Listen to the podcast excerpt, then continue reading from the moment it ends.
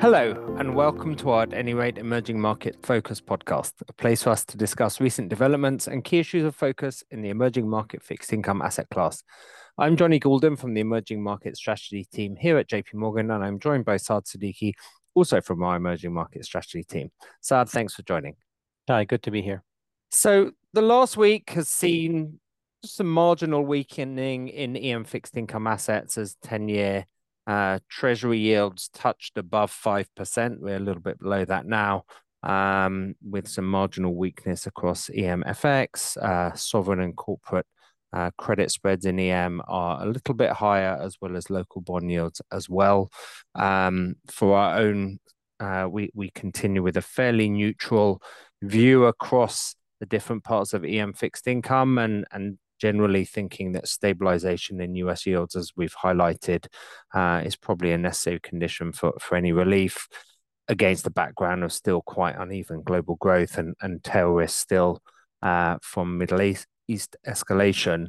Um, and we've also seen a lot of country specific developments in EM, which we will come to as well. But um, Saad, let's maybe turn to local bond yields and obviously this move in US rates that we've been talking about really for the last three months or so as, as a key driver uh, leads us to think a lot about the question of are we done yet in terms of valuations? And, and when we look at local bond yields, we're about 66 basis points higher from the lows of July. Uh, the yield on our GBIEM index is getting close to 7% now, and that has now reversed all of the move lower in yields that we saw earlier in the year. So the question really we wanted to pose is whether this is enough, given that actually we haven't moved as much as US yields have. Uh, and this week we outlined a new EM local bond fair value model, which helps answer that question both for top down uh, and also with specific countries. So I wanted to ask you about that to start. Maybe just to outline why did we need to have a fair value model for EM local bonds? Aren't there a lot of these around anyway? And without trying to lose many listeners in the process, could we maybe just describe a bit about how this model works and why it's better than maybe some of the other approaches? Sure. So valuing EM bonds is a fiendishly difficult task. And it's obviously valuing any financial asset is difficult.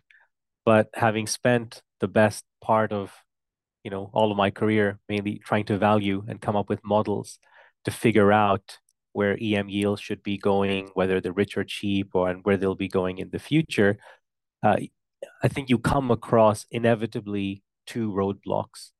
One is that you'll often find that the relationships between different variables and EM local yields uh, end up being opposite of what you'd expect, right? So you might find that your model tells you that a higher budget deficit means you get a lower bond yield, which is, you know, clearly absurd. But because these variables are so noisy, you get these types of nonsensical results.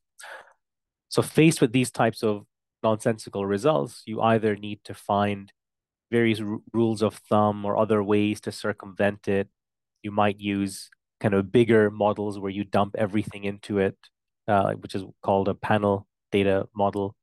And that acts like an econometric straitjacket. So you get the right type of uh, relationships between EM bond yields and fundamental variables. But the problem is they they perform really poorly when it comes to forecasting and out of sample. So we needed to find a way around these types of, of issues. And we think we've come up with a reasonable middle ground whereby you have models that at least give you sensible looking relationships. So it tells you that a higher deficit does mean a higher uh, bond yield, but it doesn't necessarily sacrifice on flexibility and does reasonably well um, out of sample. So that's that's that's a long story short of of of this uh, difficult task of trying to model EM local yields. Great. Well, that was nice and, and simple enough. Um, so maybe then let's turn to the practical question of of you know where we started with this. So how would we use that to answer the question of we've had a big sell-off or a reasonable sell-off. I wouldn't say big in EM anyway.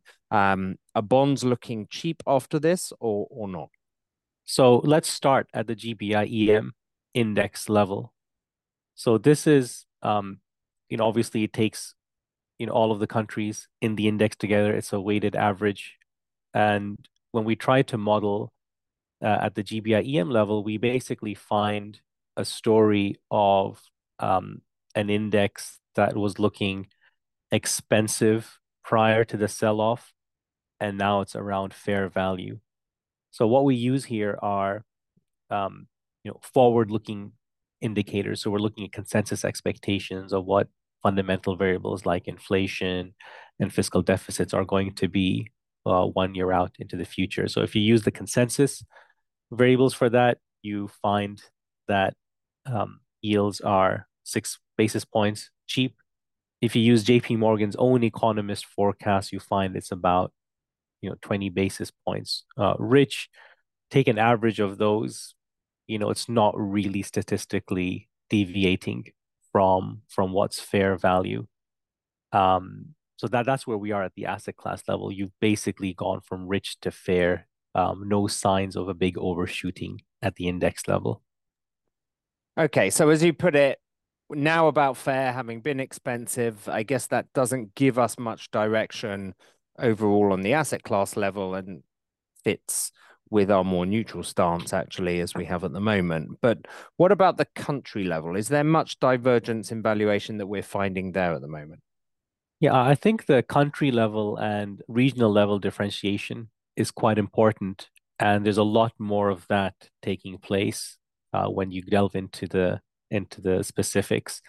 Now, one of the issues with the GBI EM index is that over time, the weight of Asia has gone up quite a lot in the index, and it's going to go up even further with the future inclusion of India.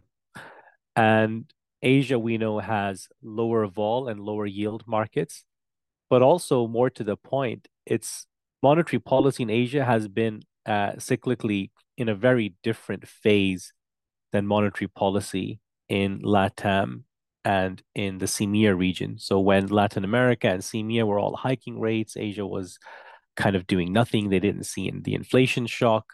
And now that we're seeing um, those other regions begin to cut rates, we're seeing some hikes take place in Asia as well. You know, we've we had in Indonesia, BSP as well. So um, I think that so when you aggregate that together at the GBIEM level, a lot of the underlying divergences I think are lost. But when you look under the hood, you find that a lot of those high yielders, bond markets that we already like, South Africa, Poland, for example, uh, Colombia also, these are looking quite cheap, whereas most of the expensive ones are in Asia, led by China, which right now on our model looks uh, like the one of the most expensive bond markets right now.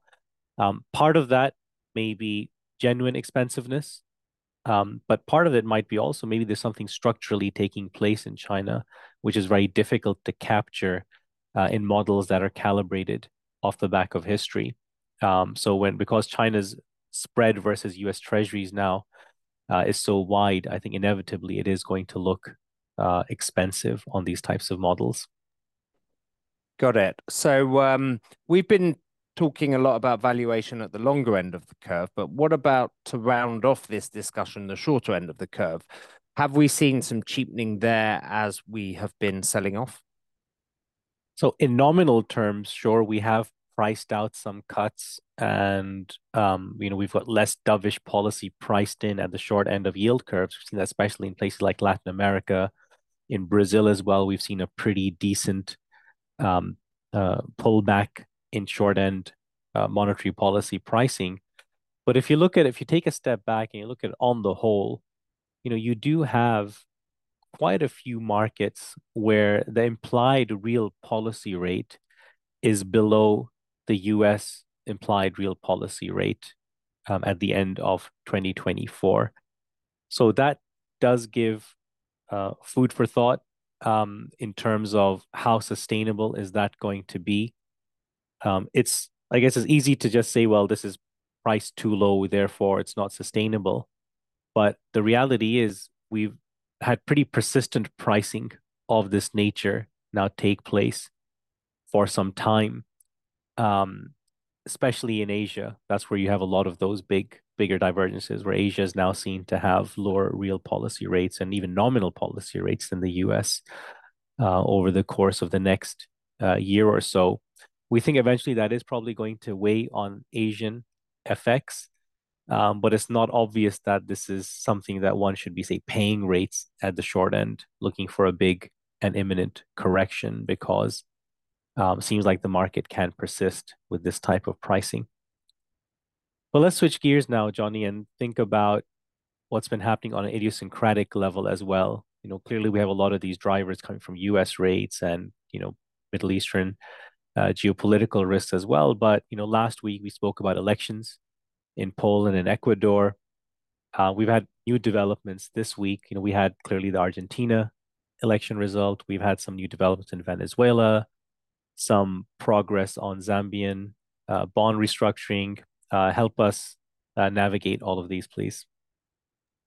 Yeah, so uh, sometimes we discuss the EM high yield group, but this is a group that is the ultra high yield. So spreads, if they mean anything, and these kinds of bonds above two and a half thousand basis points, not that meaningful. We're talking about bonds in the teens and 20s and 50s, two of which are actually in, in uh, default. So um, let's deal with each. Argentina, uh, obviously, the market's been very focused on the possibility of um, political change. We had the first round of the elections uh, last weekend. Um, bonds have been marginally weaker in, in the uh, uh, hard currency bonds on the back of that. It looks like we have a uh, runoff now between uh, Milei and Massa. Uh, obviously, that gives some uh, policy uncertainty in the context of what is a very difficult macro backdrop as well. Um, not a big sell-off given bonds are already uh, low in price, but uh, the market has has treated it that way. Uh, in Venezuela, um, this is something we have not discussed for a very long time. There have and the reason is there have been restrictions on bond trading in place since 2017-18. But last week there has been some limited political agreement around next year's elections, and that paved the way for some uh, relief uh, from US sanctions. Um, for bond markets, this includes um, relief on the prohibition of US persons being able to buy uh, bonds of Venezuela and, and PDVSA, and that has been lifted with no seeming review period for that. And um, so those have, you know, been brought back to the attention uh, of investors, many of who still hold them. Um, it's a big debt stock. We're talking about about 60 billion uh, of of debt from both the government and the state-owned uh, oil company. Um, so I think that's something that people are watching. Although it's you know really we're still talking about a set of bonds which are in default and and uh, um, are going to remain that way for for a while. Um, finally, in Zambia, maybe the other end uh, is a, a, set of bonds which look like they are closer to the end of their default process. Uh, there's been a, a uh, rise today in prices following some media reports. that There's been an agreement in principle between the government and the creditor committee. This is nearly a three year default process, uh, but investors are watching closely because Zambia is one of the was one of the early common framework test cases for for restructure. Remember the process which the G20 has um, been promoting for debt restructurings. Um, for lower income countries. And so people are watching how that will work out here uh, and also what kind of the details of the kind of relief which will be acceptable both the official sector, uh, uh, creditors, and also to the IMF. And that may have implications for other bonds which are going through restructuring. Some particular people will be watching for some of the innovations in, in debt instruments in this restructuring as well. So that brings us to the end of this JP Morgan at any rate emerging markets focus podcast. Thanks to you, Saad, for joining today, and thank you all for listening. And we hope to have you back again with us for the next one. This communication is provided for information purposes only. Please refer to JP Morgan research reports related to its content for more information, including important disclosures. 2023 JP Morgan Chase and Company, all rights reserved. This episode was recorded on the 26th of October 2023.